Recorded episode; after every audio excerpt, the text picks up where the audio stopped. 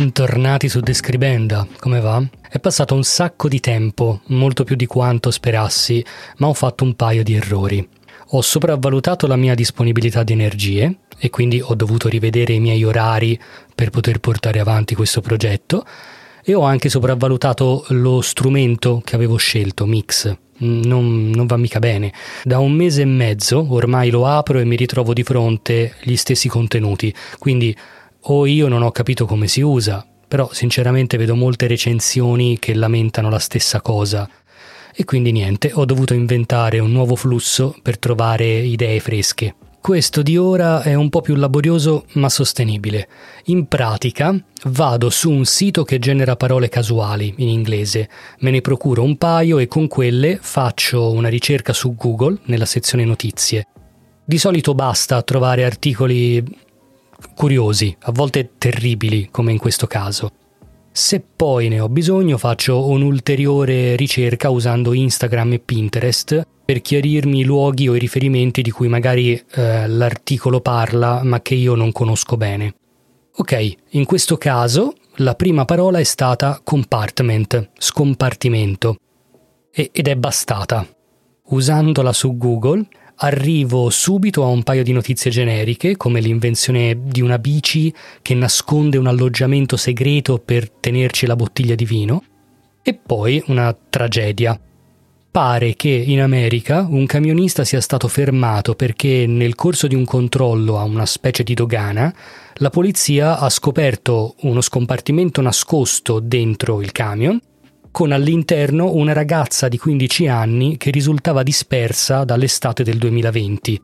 In ospedale poi hanno verificato che era pure incinta di 5 mesi.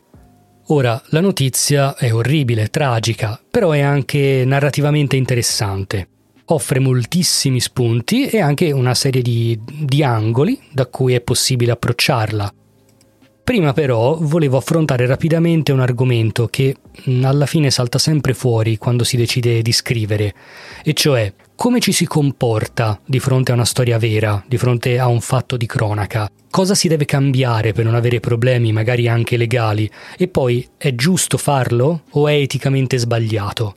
Allora, le storie vere, soprattutto se sono recenti, vanno trattate con un certo rispetto e ci sono due strade per farlo. La prima via è quella dell'approccio documentaristico, cioè raccontare esattamente quella storia facendovi aperto riferimento.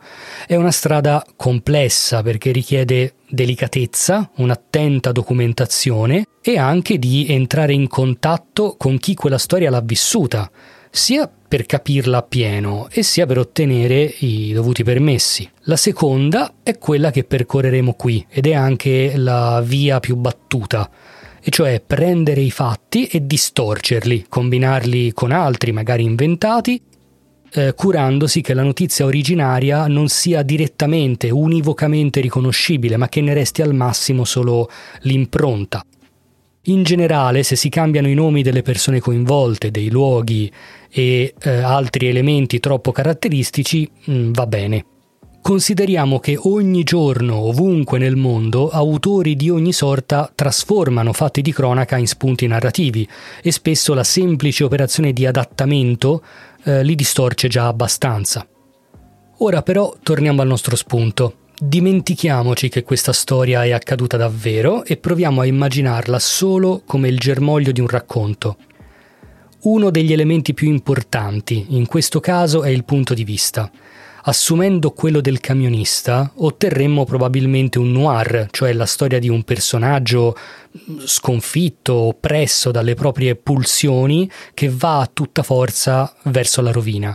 Assumendo quello di lei, invece, diventerebbe una storia da sepolto vivo, un personaggio in una condizione estrema, al buio, in uno spazio ristretto, che magari cerca di farsi sentire da qualcuno fuori, che potrebbe salvarlo, ma che non può farsi sentire anche dall'aguzzino. Altrimenti c'è il terzo punto di vista, quello della persona esterna, del poliziotto, che però potrebbe anche non essere un poliziotto, ma qualcuno che sta cercando la ragazza per farle del male. Alla fine qui possiamo cambiare tutto e magari anche rendere il camionista una persona che sta cercando di portare la ragazza al sicuro, magari in una situazione da evasione. Vediamo, mi prendo un po' di tempo, scrivo e ci sentiamo nella seconda parte.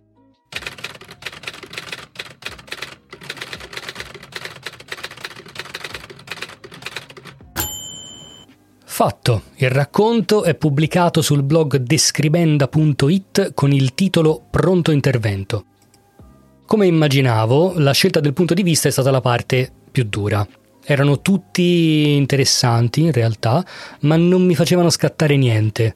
Alla fine sono tornato su Pinterest per capire eh, proprio visivamente come possa essere fatto uno scompartimento segreto in un veicolo. E ho trovato diverse foto perché in effetti io non ci pensavo, ma costruire spazi nascosti in auto e camion è una prassi normale per chi traffica droghe, clandestini o fa contrabbando. E ho visto un paio di foto inquietanti di persone che si intravedono attraverso le bocchette dell'aria o un cruscotto aperto. E lì mi è venuta l'idea. Ho immaginato che il camion si fosse guastato in un posto remoto, tipo in montagna, e che il camionista fosse così obbligato a chiamare il pronto intervento.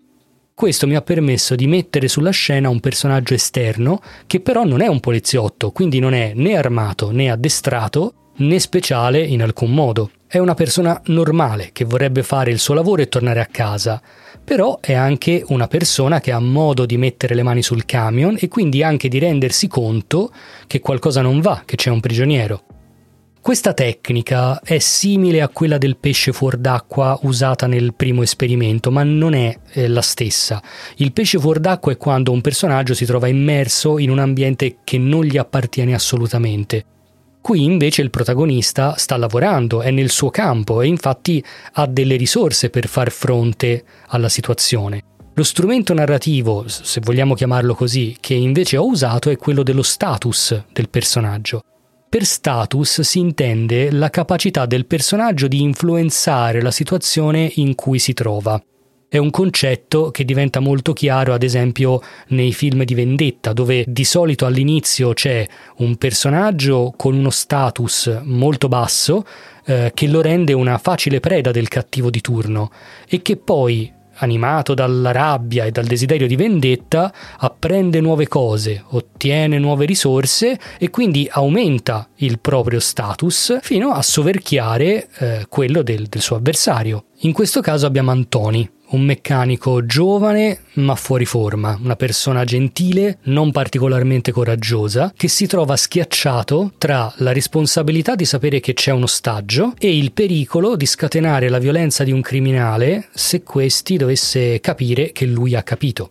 Ho provato quindi a costruire una situazione più possibile realistica, che sfrutta un meccanismo di tensione molto semplice, basato su un punto di vista estremamente fermo su Antoni.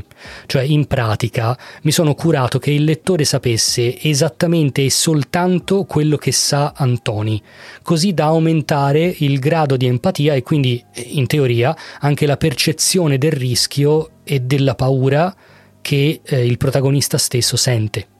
Ho poi cercato di attenermi alla regola hitchcockiana secondo cui il grado di tensione va fatto oscillare per impedire che il lettore si abitui, sviluppando una sorta di tolleranza che rovinerebbe l'atmosfera. Quindi ho alternato parti più tese ad altre in cui si tira un po' il fiato. Solo sul finale ho premuto l'acceleratore e ho lasciato che la situazione esplodesse. Ora, una cosa interessante è che questo racconto ha un difetto, cioè probabilmente ne ha diversi, ma ne ha uno in particolare su cui ho volutamente sorvolato, ma che non mi sarei potuto permettere se avessi dovuto ricavarci una sceneggiatura o proporlo per la pubblicazione. Ed è la componente meccanica, quella del guasto proprio. Io non so nulla di auto, camion e motori. Mi sono basato solo su alcune foto, ma probabilmente se questo racconto dovesse mai leggerlo una persona che invece ne sa, potrebbe trovarlo non credibile e, e avrebbe anche ragione. Sono abbastanza sicuro che se mi mettessi a fare ricerca probabilmente riuscirei a far quadrare la storia correttamente con qualche modifica, ma l'ho ritenuto eccessivo in termini di tempo, soprattutto in considerazione di che cos'è questo esperimento. Però questo non significa che io non ne sia consapevole e il punto è questo. È bene essere più possibile coscienti di quegli elementi che ci prendiamo la libertà di inventare senza approfondire. Ed è ancora più importante sapere quando questa forma di approssimazione è ragionevole e quando non lo è. Nei gialli, ad esempio, è bene essere rigorosi, mentre nelle commedie c'è più elasticità. Comunque è un argomento di cui riparleremo. Vi ringrazio per avermi seguito fin qui e spero che l'esperimento vi abbia dato degli spunti. Vi ricordo che il racconto è su describenda.it dove trovate anche il precedente e noi ci sentiamo la prossima volta. Ciao!